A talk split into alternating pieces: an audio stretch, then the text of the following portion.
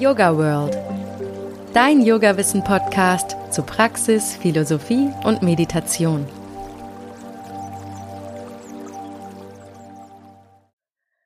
Hallo und herzlich willkommen zum Yoga World Podcast. Heute treffen wir uns zum zweiten Mal zur Yoga World Redaktionssitzung und sprechen über das Thema Frieden. Aber vorher noch kurz mein eigener Aufruf. Der Yoga World Podcast soll Yoga bekannter machen und möglichst viele Menschen inspirieren, sich dafür zu öffnen. Also helft mir gerne dabei und bewertet den Yoga World Podcast mit fünf Sternen auf der Plattform eures Vertrauens. Auf iTunes könnt ihr zum Beispiel auch eine kleine Rezension schreiben. Teilt den Podcast auf Social Media, kommentiert zum Beispiel die Instagram Reels oder auf unserer Website und empfehlt den Podcast euren FreundInnen weiter etc. Da kann man ja vieles tun und natürlich könnt ihr mich auch immer direkt anschreiben, wenn ihr Fragen, Anregungen oder Kritik habt. Ihr erreicht mich auf Instagram unter Yogasahne oder ihr könnt mir an podcast@yogaworld.de mailen. Ich liebe den Austausch mit euch und schöpfe daraus ganz viel Inspiration. Und ich mache ja in jeder Folge diesen Feedback-Aufruf. Aber nach dieser Folge würde ich mich wirklich besonders über ein kurzes Feedback von euch freuen. Und ihr könnt mir natürlich auch gerne Themenwünsche für die nächste Redaktionssitzung schicken. Und ja, ich danke euch dafür. So, die Redaktionssitzung. Wie der Name schon sagt, sitzen hier Mitglieder der Yoga World Redaktion zusammen und reden über Yoga-Themen. Und ihr könnt Mäuschen spielen und uns so ein bisschen besser kennenlernen und mit uns gemeinsam reflektieren. Die Idee dahinter kommt eigentlich daher, dass wir ja verschiedene Yoga-Formate, also ein Printmagazin, eine Messe, eine Website etc. hier im Verlag haben und früher aber so jeder mehr für sich war. Jetzt haben wir aber gemerkt, wie wichtig so ein Austausch untereinander ist und vor allem wie inspirierend und auch mal lustig für uns alle. Und im Zuge dessen haben wir auch ein paar Namensänderungen der Formate durchgeführt. Also das Printmagazin heißt jetzt nicht mehr Yoga Journal, sondern erscheint jetzt zum zweiten Mal schon als Yoga World Journal. Und auf Social Media findet ihr uns unter Yoga World 108. Und dann gibt's natürlich unsere tolle Website yogaworld.de, die Yoga World Messe und natürlich den Yoga World Podcast. Außerdem haben wir seit neuestem die Yoga World Academy im Portfolio. Das ist eine Plattform, auf der sich ausgewählte Yoga-Lehrende und Coaches präsentieren können. Infos dazu gibt's auf yogaworld.de slash academy. An diesem Miteinander, das ich gerade beschrieben habe, wollen wir euch teilhaben lassen. Deshalb lade ich jetzt ab und zu meine Yoga World KollegInnen ein und wir quatschen über die Themen aus Heft, Online, Podcast und was uns sonst noch so einfällt. Heute im Podcast mit dabei ist Daniela Klemmer aus der Online-Redaktion, die ihr ja auch schon von den Praxisreihen hier im Podcast und auch von der letzten Redaktionssitzung kennt. Und auch dabei Stefanie Schaunburg, die Chefredakteurin vom Yoga World Journal, vormals Yoga Journal. Erstmal hallo ihr beiden. Ich freue mich, dass ihr dabei seid. Hallo, liebe Susanne. Hallo, schön wieder da zu sein. Für die, die euch nicht kennen, wollt ihr euch vielleicht kurz mal vorstellen. Also ich bin die Stefanie und bin die eben, wie du gerade schon gesagt hast, die verantwortliche Redakteurin fürs Printjournal schon ziemlich lange. Und ähm, genau, ich freue mich, dass ich jetzt auch mal Gelegenheit habe. Letztes Mal hat es irgendwie terminlich nicht geklappt, aber jetzt bin ich dabei. Schön da zu sein. Ich freue mich auch. Und ich mich auch, dass ich die Stefanie mal wieder sehe. Ähm, ja, ich bin die Dani. Ich war letztes Mal, wie die Susanne schon gesagt hat, schon dabei in der Redaktionssitzung. Ihr kennt mich vielleicht auch schon aus dem Intro von den Praxisfolgen hier jeden zweiten Sonntag im Monat. Und ich bin eben aus der Online-Redaktion und vor allem für die Webseite und für die Social-Media-Kanäle zuständig, zusammen mit meiner lieben Kollegin Andi. genau ja, mehr gibt es, glaube ich, nicht zu. Und wissen. ihr seid beide Yogalehrerinnen. Genau, das sind wir auch. mhm. Und mich kennt ihr ja alle auch. Ich bin Susanne, eure Podcast-Hostess, Yogalehrerin, Mama von zwei Kindern und schon immer sehr neugierig, weshalb mir auch nie die Fragen ausgehen. Und besonders rund um Yoga, Spiritualität und Gesundheit kann ich stundenlang quatschen und umso besser noch zuhören eigentlich. und ich bin gespannt, was jetzt gleich so ans Licht kommt. Angelehnt an das Titelthema des neuen Heftes reden wir heute über Frieden. Ein Thema, immer aktuell eigentlich für uns Yoginis und Yogis. Wir beschäftigen uns stets mit Om Shanti, Om Frieden. Hm, glaubt ihr, die Welt wäre ein friedvollerer Ort, wenn mehr Leute Yoga machen würden? Ich kann gerne gleich mal den Anfang machen. So auf jeden Fall. Also ich glaube, wir Yogis und Yoginis wissen ja, dass so der Frieden eigentlich so bei sich selbst anfängt und wirklich aus diesem inneren Frieden, den wir versuchen durchs Yoga zu kultivieren und das dann daraus in die Welt raustragen. Genau, ich denke mal, da werden wir jetzt nachher noch voll einsteigen, aber jetzt hier mal so kurz für mich zusammengefasst, mein erster Gedanke. Ja, ich glaube das tatsächlich auch. Also ich bin mir auch sicher, dass eben in dem Moment, wo man selbst sich friedlich fühlt, man friedlicher mit seinem Umfeld umgehen kann und in dem Moment natürlich dann auch sich das fortsetzt, dass der, der Frieden, der, den man selber in sich spürt, eine unmittelbaren Auswirkung hat auf das direkte Umfeld und sowas multipliziert sich, setzt sich fort wie Schallwellen. Dennoch haben wir oft auch so ein bisschen falsche Vorstellungen von dem, was Frieden ist. Also Konflikt, denke ich, ist immer da. Es geht halt drum, wie wir mit Konflikten umgehen können. Und da wird es dann sehr schnell viel schwieriger und sehr persönlich. Ja, ist natürlich auch mein erster Gedanke gewesen. Glaube ich auch, dass Frieden was Inneres ist und von innen anfängt. Habe ich aber gleich zwei Anmerkungen dazu. Zum einen, ich mache viel, viel Yoga und beschäftige mich schon lange mit Yoga. Vielleicht nicht so lang wie manch Yoga-Urgestein, aber ich denke mal jetzt schon allein beruflich und auch von den privaten Interessen her viel. Und ich verhalte mich sehr oft nicht friedvoll. das erste und der zweite Gedanke, der mir auch gleich in diesem Zusammenhang kommt, warum sind viele der großen Yogameister oft zu gewaltfähig? Wenn sie doch dieses ganze Yoga-Thema in ihr Leben völlig integriert haben. Was sagt ihr dazu?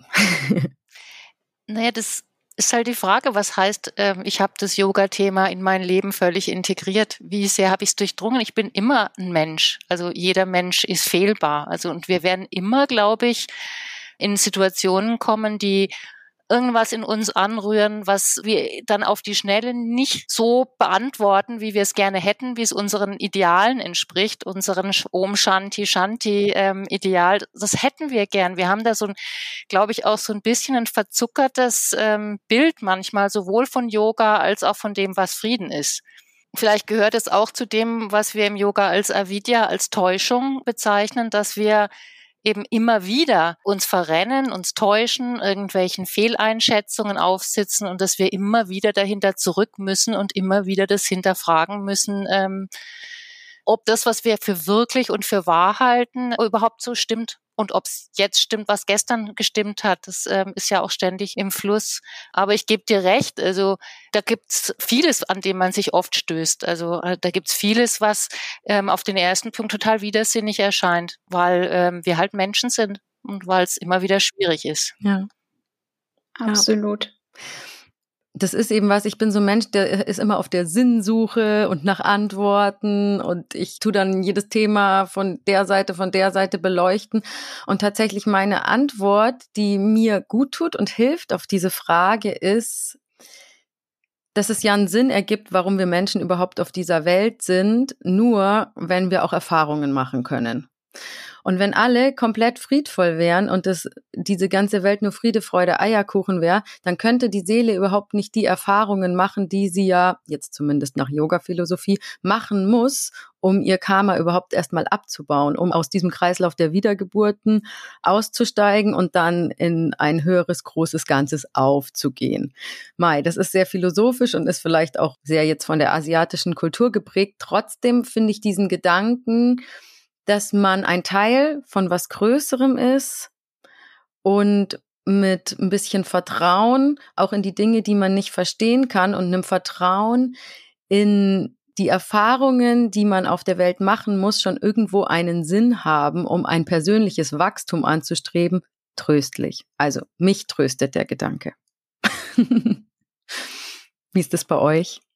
Ja, auf jeden Fall ich glaube wirklich, dass Menschsein auch heißt, ähm, dass es Reibungen gibt. Also mit sich selbst, mit seiner eigenen Geschichte, aber auch mit allem, was uns umgibt. Also sowohl die anderen Menschen als auch das Größere, das äh, Politische, das Soziale. Wir reiben uns da die ganze Zeit. Und wir brauchen diese Reibung, um uns zu entfalten, denke ich. Aber es ist natürlich immer, ähm, also wenn, wenn wir über Frieden reden, dann ist immer die Frage, wie gehen wir mit der Reibung um? Also wie können wir mit den Konflikten und mit all dem, was uns vielleicht angreift, so umgehen, dass wir zum Frieden beitragen und nicht zum Unfrieden oder im schlimmsten Fall sogar äh, zur Gewalt. Hm. Ja. Wow, wir sind jetzt echt schnell, echt tief eingestiegen. Ja. Wenn ich das mal so anmerken darf. ja, ja, irgendwie kam es gleich so bam. ich glaube, ja, wir haben uns jetzt natürlich auch alle Gedanken gemacht zuvor. Mhm. Und ähm, sobald man sich über das Thema Gedanken macht, merkt man, dass das ähm, einfach ein riesiges Thema ist.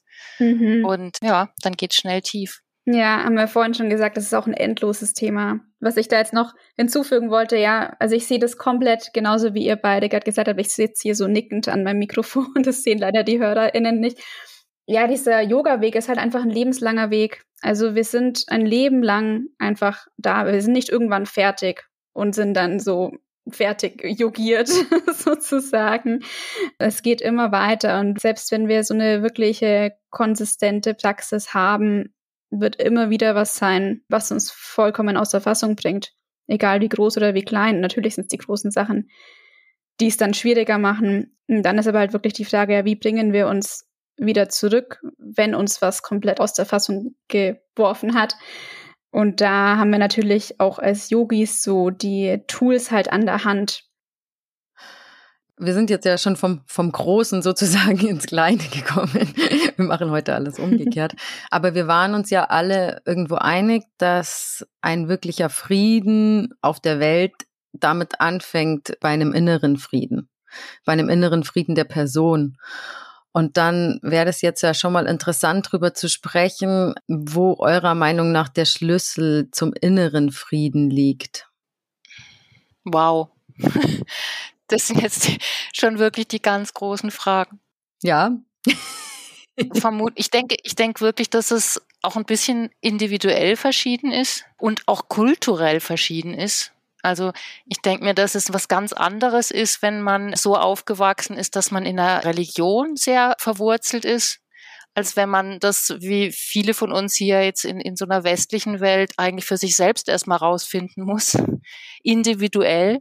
Aber ich denke, dass es viel damit zu tun hat, dass man mit seiner eigenen Geschichte erstmal einverstanden ist und mit seinem eigenen Wesen als Mensch, seinen Eigenheiten und seine Schwächen kennt und auch mitfühlend auf sich schaut, was dann wahrscheinlich auch eine der Grundvoraussetzungen für den äußeren Frieden ist im nächsten Umfeld.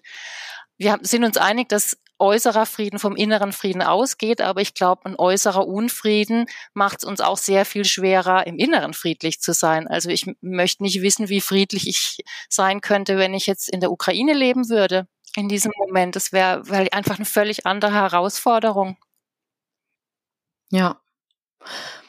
Trotzdem finde ich den Gedanken tröstlich, dass in jeder, in jeder Lebenssituation, egal wo man sich auf der Welt befindet, jeder sozusagen dadurch, dass man ja mit sich selbst immer zusammen ist, jeder auch seinen eigenen kleinen Beitrag zu einem großen Frieden leisten kann, auf seine Art und Weise und im Rahmen seiner Möglichkeiten.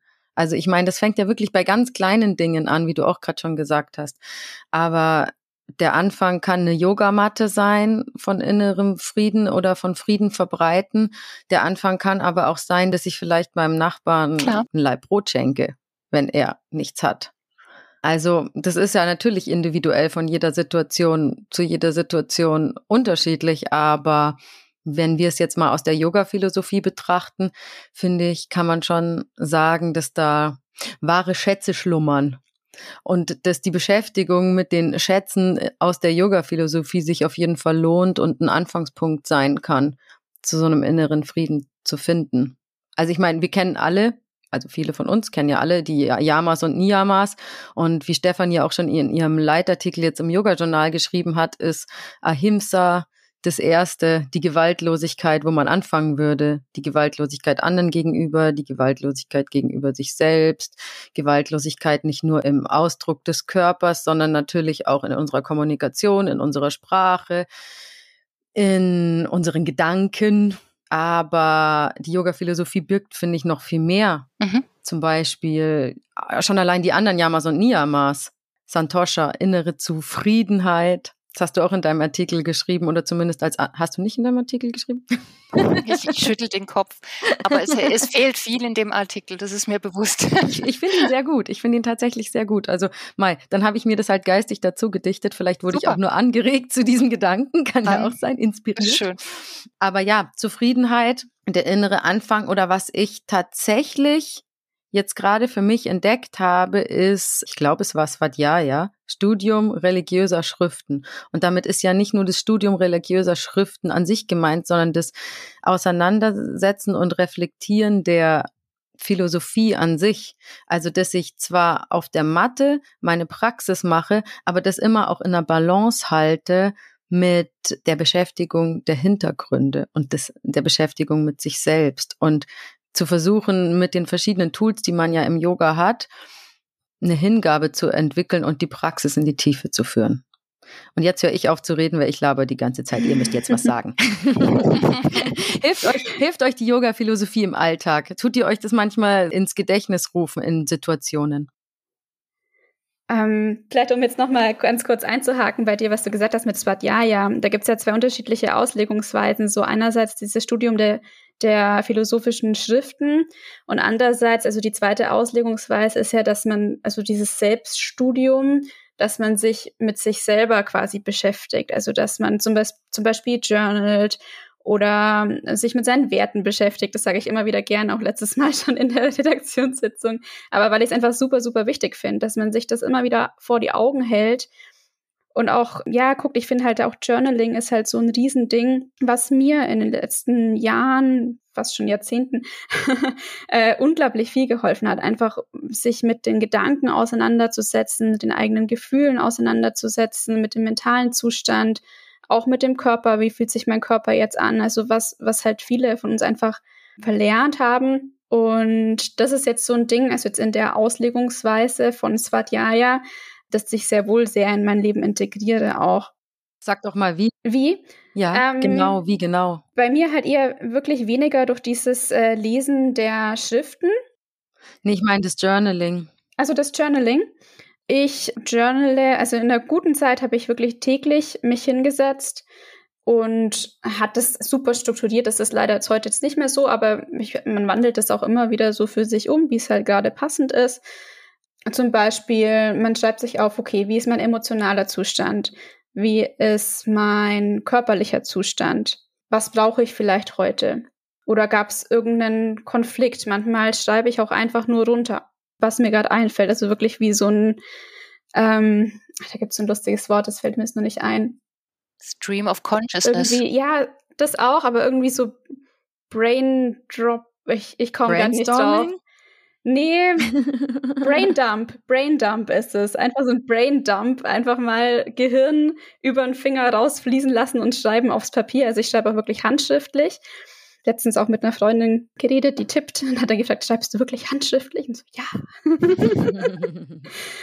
genau. Das sind einfach so, so schöne Arten und Weisen. Und natürlich der Klassiker, die Dankbarkeitsliste. Also mache ich jetzt heute auch nicht mehr täglich wäre vielleicht mal wieder gut, das wieder mehr zu integrieren. In guten Zeiten, wo ich auch wirklich das als meine allergrößte Stütze hatte, habe ich mir wirklich jeden Tag zehn Dinge aufgeschrieben, für die ich dankbar bin. Und habe es da wirklich durchgezogen und die Dinge durften sich nicht wiederholen. Also irgendwann dann schon, aber sollte immer neu sein und das bringt wahnsinnig viel. Ich finde es gerade so berührend eigentlich, dass wir auf ganz verschiedene Weisen ganz nah dran sind an dem allen. Weil ähm, deine Frage, Susanne, war ja, hilft euch die Yoga-Philosophie? Und Dani hat dann eben erzählt, dass von Swadvaya als eben ähm, Selbststudium und Journaling, das ist zum Beispiel was, was ich überhaupt nicht mache. Also nur wenn es mir mal wirklich schlecht geht, fange ich an aufzuschreiben, um es irgendwie zu sortieren. Aber normalerweise, weiß ich, hat irgendwie nicht so wirklich einen Platz. Und dennoch bin ich davon überzeugt, dass Yoga eigentlich, also vor allen Dingen ein geistiger Weg ist. Und ich glaube auch, dass ich auf diesem geistigen Weg bin.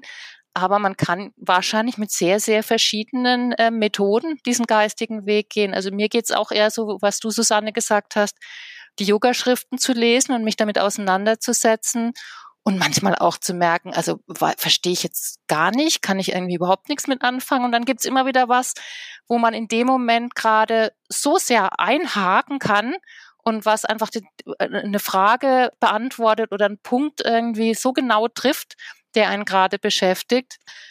Ja, das ist dieser lebenslange geistige Yoga-Weg, denke ich. Auf ganz, ganz verschiedene individuellen Weisen. Und da darf man sich auch freilassen. Also da gibt's keine Normen oder Dogmen. Deswegen ist es ein freier Weg und auch, glaube ich, wirklich kein religiöser für die meisten Menschen, sondern eher ein philosophischer oder, in, also wenn man das Yoga Sutra nimmt, dann ist es ein sehr psychologischer Weg und da, glaube ich, geht auch das, das Journaling sehr hin in die Richtung. Ja, kann ich einfach nur bestätigen. Es ist super persönlich und wandelt sich natürlich im Laufe eines Lebens auch. Ich meine, ich bin jetzt 35 und wenn ich zurückblicke auf mein 20-jähriges Ich, was da passiert ist in der Zeit oder wie ich früher, da habe ich auch schon reflektiert. Aber die Schlüsse, die ich aus meiner Reflexion gezogen habe, waren einfach andere, sagen wir es mal so. Hm. hm. Und, und bei mir jetzt, Entschuldigung. Ja, nein, bitte, bitte. Zack. Bei mir war halt auch interessant noch, also ich lese schon auch diese Yoga-Texte oder habe so die Klassiker zumindest gelesen oder immer mal wieder kommt mir was vor die Nase, das lese ich dann schon auch. Aber es ist wirklich, was bei mir überwiegt, sind halt wirklich, also so mein Bücherregal ist voll mit so wirklich psychologischen Sachen auch, so Selbsthilfe, Klassiker, nenne ich es jetzt auch mal, die wir alle irgendwo schon mal ge gelesen haben oder zumindest irgendwo stehen sehen haben bei mir ging einfach das aber übers Yoga erst los, dass ich mich mit solchen Themen beschäftigt habe. Also erst kam die erste Yogastunde und das war für mich so wirklich auch dieser Schlüssel. Okay, ich sperre mal auf, was hier in meinem Körper, Geist, Herz, Seelen, Universum, Kosmos hier so alles los ist und schau da jetzt mal rein und dann kam einem erst dieses ganze andere Zeug. und also war halt quasi Yoga der erste Schritt und der zweite war dann wirklich okay, ich gehe tiefer und ich schaue mir das wirklich an, wirklich solche, ja, oder Coaching hattest jetzt ja auch letztens im Podcast, sind auch Sachen, die jetzt ich persönlich noch nicht gemacht habe, aber was ich super spannend finde, einfach so Mindset-Arbeit und sowas. Und nur so als kleine Anmerkung, dass der erste Schritt interessanterweise dann doch Yoga war und der zweite dann eben dieses Tiefertauchen. Ich glaube, das ist ganz oft so, dass der erste Schritt Yoga ist, aber halt Yoga auf der Yogamatte. Und dann merkt man plötzlich auf der Matte schon, dass da Gefühle freigesetzt werden oder dass man ins Spüren kommt. Und dann irgendwie kommt dann automatisch der Schritt, dass man schon irgendwo am Rand seines Gehirnes merkt man so, oh, da ist mehr, da in diesem Yoga, da steckt irgendwas. Und dann wird man neugierig und will rausfinden, warum oder was dahinter steckt. Und ich hatte dann tatsächlich wirklich eine kleine Phase, wo ich dann so ein bisschen enttäuscht war, weil ich auf der Matte immer Yoga gemacht habe. Und dann hat meine Yogalehrerin immer so Sachen eingeworfen. Ich so, ah, okay, interessant, da muss ich mehr drüber erfahren. Und dann habe ich mich tiefer damit beschäftigt und dann dachte ich mir, okay, hm, es ist ein schöner Weg und eine tolle Wissenschaft, aber im Endeffekt sagt sie mir auch wieder nur streng dein eigenes Gehirn an, finde deinen eigenen Weg. da hatte ich dann so eine kurze Enttäuschungsphase, aber jetzt bin ich wieder sehr dankbar und weiter auf meinem Yoga-Weg. Ja, aber das ist ja, also klar, das macht es natürlich ähm, anstrengend. Es wäre oftmals ähm, viel leichter, wir hätten so ein so ein schönes Dogma, an den, das wir uns halten könnten und müssten nicht unsere eigenen Verantwortung wahrnehmen. Logisch. Das bringt mich wieder eigentlich zurück zu unserem Friedensthema, weil das ist ja auch genau was, was in der Bhagavad Gita so genau so ähm, vorgelebt wird, diese ganzen inneren Kämpfe und Fragen und wie mache ich es richtig.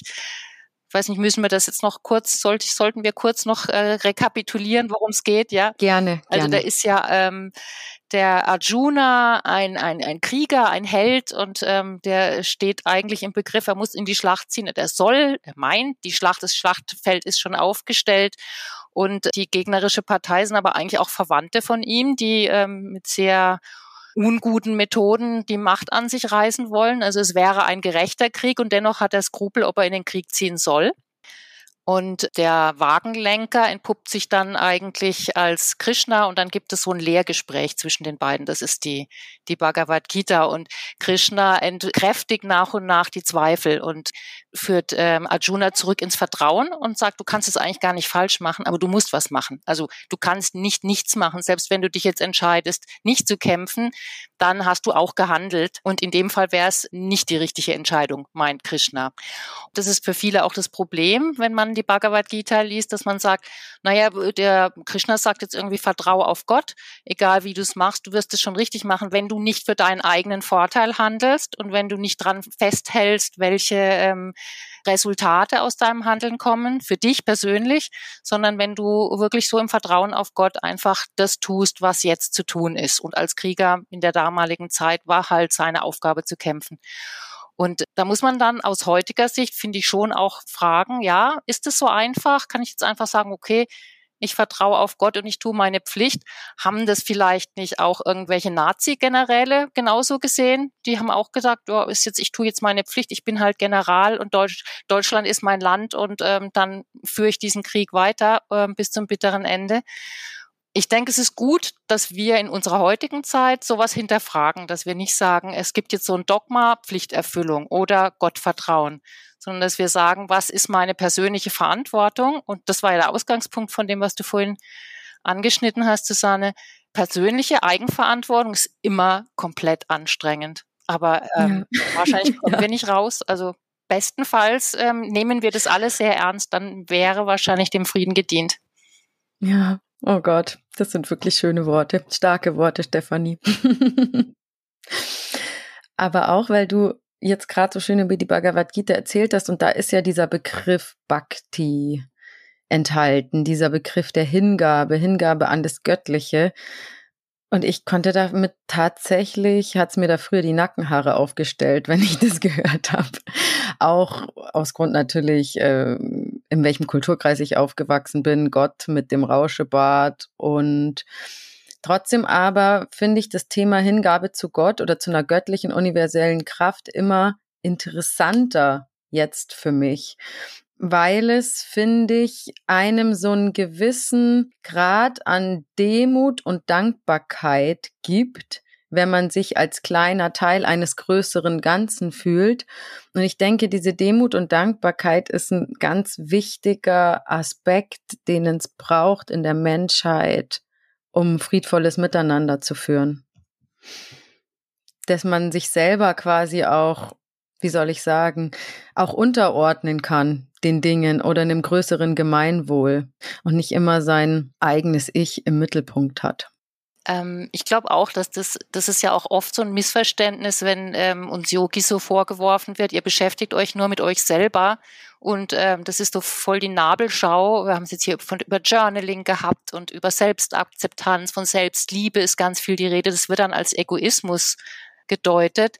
Aber eigentlich ist es immer im Kontext zu sehen davon, dass wir einfach ein Teil von etwas Größerem sind. Und sich mit sich selbst zu beschäftigen, muss überhaupt nicht heißen, dass ich die, dass mir die anderen egal sind oder dass ich die anderen nicht sehe, weil Bhakti ist ja zum einen auch eben Hingabe an was Größeres und ob man das jetzt als Gott oder als ähm, höhere Mächte oder als einfach nur so ein kosmisches, universelles Ganzes, das ist ja eigentlich sehr frei, wie wir das füllen. Aber Bhakti heißt auch einfach Hingabe und Liebe also wirklich mit, mit offenem Herzen ähm, der Welt entgegenzutreten oder mit offenem Herzen für alles, was um uns rum, aber auch für das, was mit uns selbst geschieht. Und dann ist es keine Nabelschau mehr, denke ich, und kein, wir sitzen hier in unserer Blase und haben gut reden. ja, und natürlich muss man sich, muss man es mit sich selbst ja auch die längste Zeit aushalten. Das kommt ja auch noch hinzu. Deswegen wäre es ja gut, eine gute Beziehung zu sich selbst Stimmt. zu führen.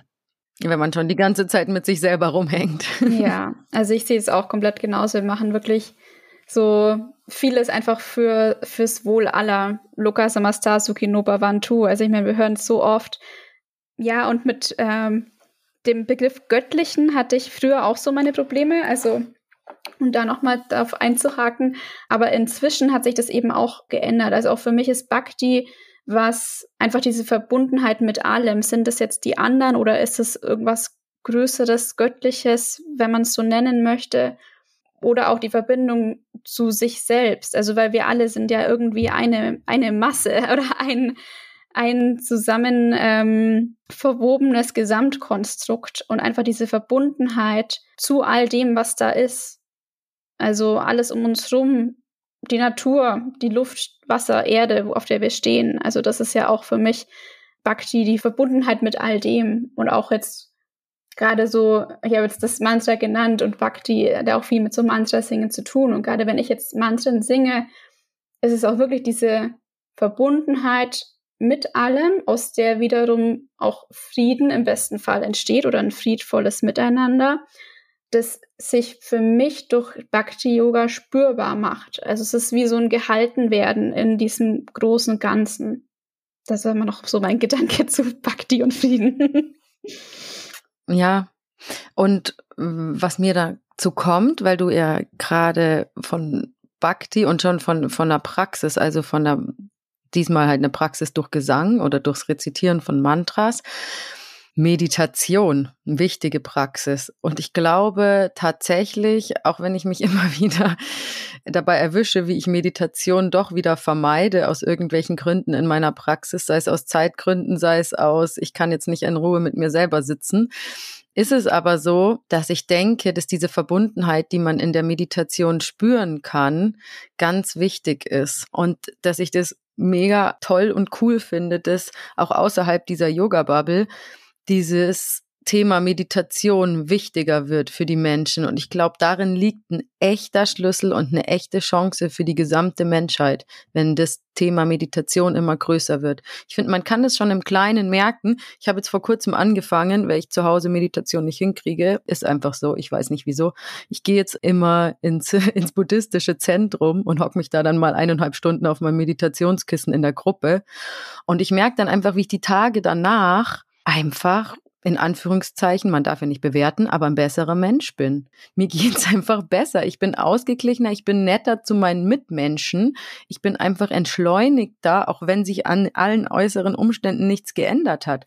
Deswegen dieses Meditationsthema finde ich mega faszinierend, mega spannend und ich freue mich auch, dass es mittlerweile von der Naturwissenschaft angegangen wird, um das einfach in die Welt zu tragen an alle Leute, selbst die nichts mit Spiritualität zu tun haben wollen, können, denke ich, über Meditation enorm profitieren. Mich erinnert es sofort an diesen französischen Meditationslehrer, den ich sehr schätze, Fabrice Midal. Und der hat es ja, also der ist zumindest in Frankreich jemand, der sehr dafür zu beigetragen hat, dass Meditation sich wirklich in eigentlich alle Gesellschafts ähm, Schichten oder ähm, Gruppen hinein irgendwie die Leute sich dafür anfangen zu interessieren und zu öffnen, weil es äh, eben keinen Kontext gibt von irgendeiner buddhistischen Religion oder von Yoga oder von irgendwas. Der sagt das wirklich für alle. Und sein erstes Buch, das in Deutschland irgendwie heißt, äh, auf Deutsch heißt, ich lasse mich selbst in Ruhe, glaube ich, oder so ähnlich. Das heißt auf Französisch schwimme Fou la paix, ich lasse mich in Frieden. Und da sind wir nämlich genau wieder bei dem Thema. Also Meditation heißt für ihn, sich selber in Frieden lassen und rauskommen aus den ähm, Bewertungen und aus dem, was leisten müssen und aus dieser ganzen Selbstkritik und diesem ganzen hart mit sich sein und immer wieder diese widerstreitenden Stimmen in sich zu haben, sondern sich einfach mal in Frieden zu lassen. Und das macht dann auch friedlicher. Da bin ich ziemlich fest davon überzeugt. Hast du Tipps, weil du gerade dieses Bewerten angesprochen hast, hast du ein paar Tipps, wie man sich aus diesem Bewertungskreislauf, den man so oft im Alltag hat, rausziehen kann? Ich kann nur für mich selber immer was sagen. Ich sag mir dann selber, ja, ich spüre es. Ich spüre es, dass ich jetzt da irgendwie gerade im Widerstand bin oder schon wieder ein Urteil draufgesetzt habe. Und dann Om Shanti.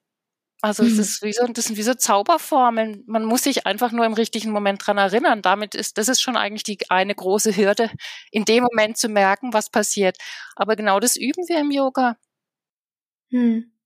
Würde ich auch total sagen. Also ich merke auch, wenn man dann, oder zum Beispiel, wenn man beginnt zu werden oder zynisch zu werden, es passiert bei mir meistens, wenn irgendwie, wenn ich selber getrennt von mir bin. Und ich finde ja jede Form von Nichtfrieden oder Gewalt oder Zynismus oder negative Bewertungen ist ja immer für mich irgendwie eine Bedeutung von, okay, da ist irgendwo eine Trennung da.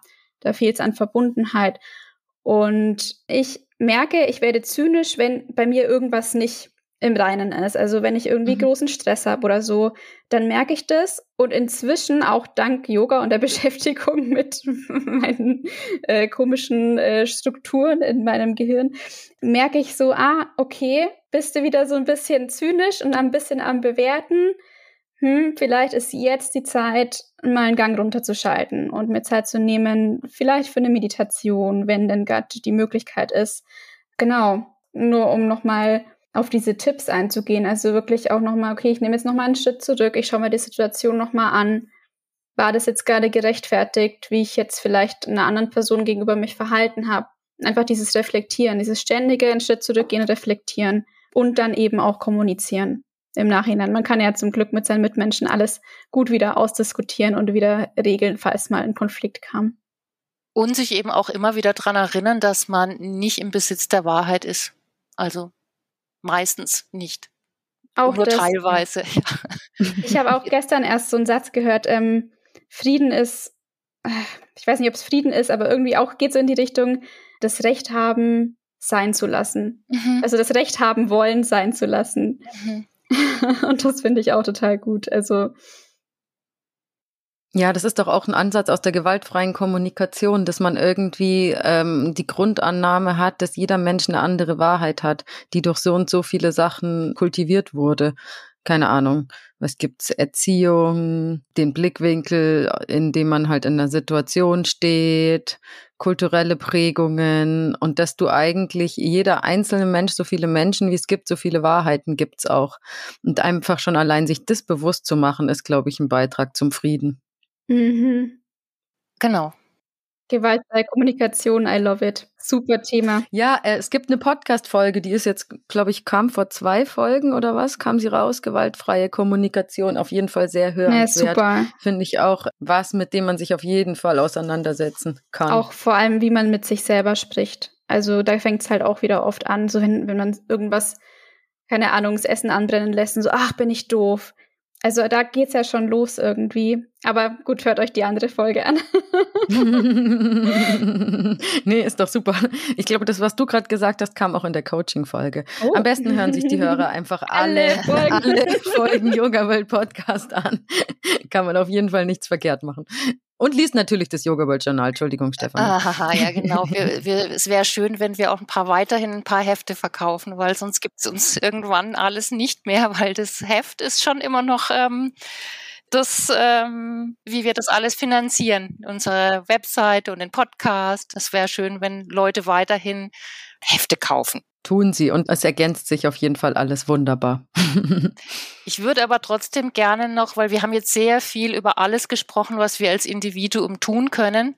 Und ich finde, da gibt es in der, gerade in unserer jetzigen Zeit auch oft die Tendenz, das alles zu sehr auf die Individuen abzuwälzen, sozusagen. Ist alles unsere eigene Verantwortung und wir tun doch schon so viel und wir bemühen uns. Also ich glaube, die meisten Leute, die, die Yoga machen, ähm, würden von sich sagen, dass sie sich sehr drum bemühen, so gut sie es eben können.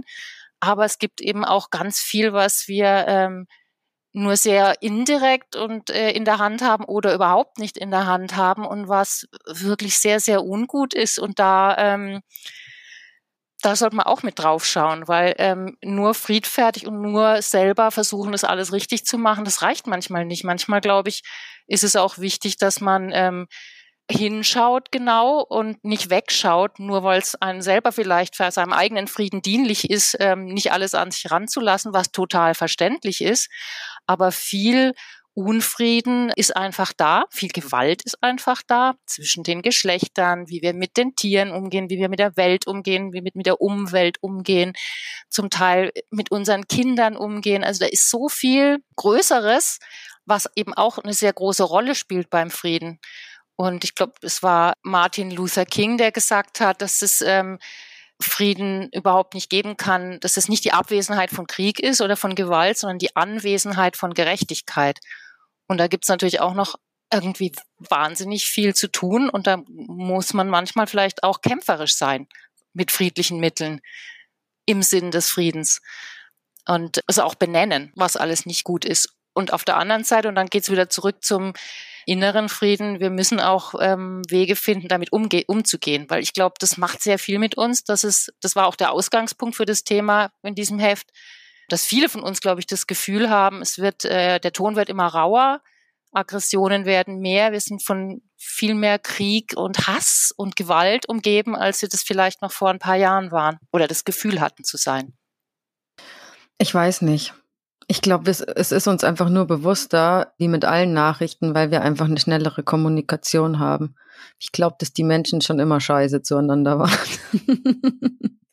Und auch gut. Aber ich glaube, ehrlich gesagt, denk mal an die Kreuzzüge, an Hexenverbrennungen. Ich glaube, das ist irgendwie im menschlichen Sein verankert. Aber ich glaube auch, dass wir mit der Entwicklung immer weitergehen. Und klar, wir sehen mehr Gewalt, weil es mehr verbreitet wird. Aber wir setzen uns auch, denke ich, echt reflektierter damit auseinander, weil früher war das zum Beispiel einem Kind ähm, mit einem Gürtel zu verhauen, weil es irgendwie Milchkrug runtergeworfen hat, jetzt nicht irgendwie was, was unbedingt jetzt als äh, verwerflich angesehen wurde. Und sowas ist heutzutage, auch wenn es bestimmt irgendwo noch passiert, wissen die Menschen eigentlich, dass man das nicht macht. Und deswegen glaube ich trotzdem, auch wenn wir vielleicht jetzt das Empfinden von großer Gewalt in der Welt haben, dass die Tendenz zu einer gewaltfreien Welt da ist und dass die Menschheit gemeinsam wächst. Ich hoff's. Aber ja, denkt ihr, Weltfrieden ist irgendwann möglich? Ja, ich, äh, klar, das darf man nie aufgeben, den, die Hoffnung. Und es ist, glaube ich, auch wichtig dafür, dass man eben, du hast gerade gesagt, es ist vielleicht in uns Menschen verankert, das ist die Frage und das hat viel mit einem Menschenbild zu tun. Da gibt es eben die Ansicht, der Mensch ist eigentlich eine Bestie und sein eigener größter Feind und nur weil wir irgendwelche zivilisatorischen Regeln eingeführt haben, ist es so halbwegs, ähm, wird es so halbwegs im Zaum gehalten. Aber es gibt eben auch die genau gegenteilige Auffassung, dass der Mensch in seinem Grundzustand eigentlich gut ist und das Gute will und es auch oft die Umstände sind und die Prägungen, die uns dann überhaupt zu Gewalt hinführen. Und ich glaube, es ist wichtig, dass wir uns eher an das Gute glauben und auch die Hoffnung an den größeren, umfassenderen Frieden nicht aufgeben. Das ist auf jeden Fall ein sehr schöner Gedanke und auch ein, den ich lieber denken will, als das, was ich vorher gesagt habe. Andererseits, wenn ich es dann wieder aus ein bisschen philosophischerer Sicht sehe, weiß ich nicht, ob wir nicht einfach auch die Abgründe des menschlichen Seins brauchen, um eine persönliche Entwicklung mhm. durchzumachen. Ja, das sind die großen hm. Fragen. Ich glaube, da zerbrechen ja. sich hier seit Anbeginn die Menschen den Kopf drüber. Ja. Aber selbst das würde ja in eine gute Richtung pointen. Ja, na klar. ja. Und wenn wir jetzt auf die, auf die yogischen Überlieferungen wieder gucken, dann sind wir in diesem Kali Yoga, in dem dunklen Zeitalter und auch das wird irgendwann vorbeigehen. Hm. Ja, ich finde es auf jeden Fall Ausblick. super wichtig, dass du es nochmal angesprochen hast, so dass wir wirklich gucken, okay, was geht gerade eigentlich ab in der Welt und uns wirklich auch damit beschäftigen und hinschauen und eben nicht wegschauen. Oder das mit Om Shanti Shanti wegblinzeln das ist eben diese große Gefahr oder was vielleicht uns Yogis und Yoginis oft vorgeworfen wird. So, deswegen finde ich es auch so super, dass es dieses Thema gibt im Heft, wo du dich wirklich so super in deinem Artikel damit auseinandergesetzt hast, dass es eben nicht dieses alles Shanti ist, sondern dass wir wirklich auch wir hinschauen und wirklich auch in uns die Kraft finden, was dagegen zu tun, was hier alles Ungerechte ist, gerade auch gegen diese strukturelle Gewalt anzugehen. Also wirklich so diese innere Durga oder innere Kali auszupacken, wenn es denn sein muss. Also das ist so mein Ideal, was ich auch sehr, sehr, sehr, sehr wichtig finde zu erwähnen, noch in diesem ganzen Friedens- ähm, beziehungsweise äh, Ahimsa-Gespräch, das wir hier führen. Oh Gott, und man sieht uns allen drei, wenn man uns sehen könnte, sieht man uns an, dass wir gerade alle voll gerührt waren von diesem Schlussgedanken. Leute, ich könnte noch ewig mit euch weiter diskutieren, aber wir müssen aufhören. Oder Stefanie, siehst du aus, als würdest du unbedingt noch was sagen wollen? Na, ich überlege gerade. Ich hatte das Gefühl gerade, ich müsste noch was sagen und ähm Überleg noch mal kurz, du darfst gleich noch mal letzte Worte loswerden. Aber als erstes würde ich mich freuen, wenn du noch zwei bis drei Beispiele bringst, auf was wir uns noch im aktuellen Heft freuen dürfen. Ja, was wir jetzt bisher überhaupt nicht angesprochen haben, was, worauf wir ganz stolz sind, ist, dass wir in dem Zusammenhang des Friedensthemas auch ein Interview drin haben mit der großartigen buddhistischen Lehrerin Sharon Salzberg. Die hat mal vor zehn Jahren jetzt genau ein Buch geschrieben, das auf Deutsch äh, übersetzt ist mit Liebe deinen Feind, was natürlich echt ein hoher Anspruch ist, aber da geht es um Mitgefühl als friedensstiftendes, ähm, friedensstiftende buddhistische, aber auch nicht nur buddhistische Praxis. Und das, glaube ich, ähm, Thema Mitgefühl hätte noch viel, da gibt es noch viel drüber zu sagen im Zusammenhang mit Frieden. Außerdem haben wir einen ganz tollen Artikel von Anna Trökes drin. Da geht es um die Symbolik von Asanas diese Arbeit mit den, mit den Symbolen, die jede Asana eigentlich in sich trägt, schon im Namen, der Baum und der Berg und so weiter, dass das ähm, die Praxis sehr vertiefen kann. Da hat sie auch tolle Beispiele und eine Übung dabei. Und ähm, wir haben eine wahnsinnig schöne, jetzt eben auch für die ähm, stille Jahreszeit gedachte Praxis, ähm, Übungspraxis, die heißt Guide Yourself Home. Da geht es darum, wie man so in verschiedenen Modulen über auch eine längere Zeit und eben nicht nur mit Asanas, sondern auch mit Journaling und, und, und Pranayama und wirklich so mit einem Beschäftigung mit sich selber mehr bei sich zu Hause ankommen kann. Das sind so die großen, wichtigsten Themen, denke ich, dieses Heft. Aber natürlich gibt es immer noch viel mehr. Zu entdecken. cool. Ähm, und Dani, was kannst du im November von der Website empfehlen? Gerade auch, was jetzt gerade Stefanie gesagt hat, äh, mit dieser Guide Yourself Home Praxis, ähm, findet ihr dann auch auf unserer Webseite einmal eine Playlist für diese Praxis, die uns die Daniela Mühlbauer extra angelegt hat. Und auch so kleine Erklärvideos äh, findet ihr auf der Website ergänzend zu dem ähm, großen, schönen Artikel im Heft. Ansonsten, genau, ist natürlich auf Instagram auch immer was los. Ich denke mal, viele kennen den Kanal Yoga World 108 und ähm, schaut da einfach immer gerne vorbei.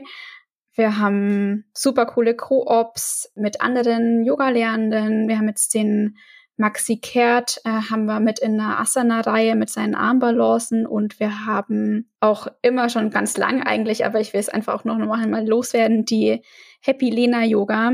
Die Lena Jungmann, ähm, so, so eine Liebe, die auch immer wieder schöne Reels für uns bastelt. Schaut da auf jeden Fall mal vorbei. Ja, das lohnt sich auf jeden Fall. So, jetzt müssen wir wirklich aufhören. Hat jemand noch letzte Worte oder machen wir einen Cut? Wir bemühen uns weiter alle um Frieden und sagen Om Shanti. Om Shanti, Shanti, Shanti. Om Shanti kann ich auch nur von Herzen sagen. Und eine schöne Adventszeit wünschen wir euch dann, wenn sie gekommen ist demnächst. Ja. Und meine allerletzten Worte sind natürlich immer die gleichen. Ihr wisst Bescheid. Schaut doch mal auf yogaworld.de vorbei oder kauft euch ein Yoga World Journal oder sogar beides. Ihr wisst ja jetzt, was euch erwartet. Aber vor allem freue ich mich, wenn euch der Yoga World Podcast gefällt und ihr mich unterstützt, indem ihr bewertet, liked, teilt, abonniert und kommentiert. Und erreichen könnt ihr mich unter podcast.yogaworld.de und via Instagram. Da heiße ich Yogasahne und ich freue mich, wenn ihr mir folgt und wir uns austauschen können. Lasst gerne mal speziell ein Feedback zu dieser dieser Folge da.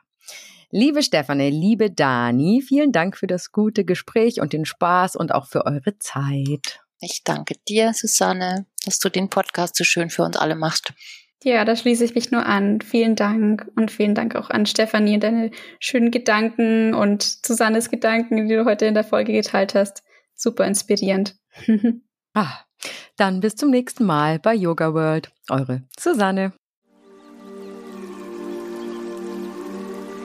Der Yoga World Podcast. Jeden Sonntag eine neue Folge von und mit Susanne Moors auf yogaworld.de.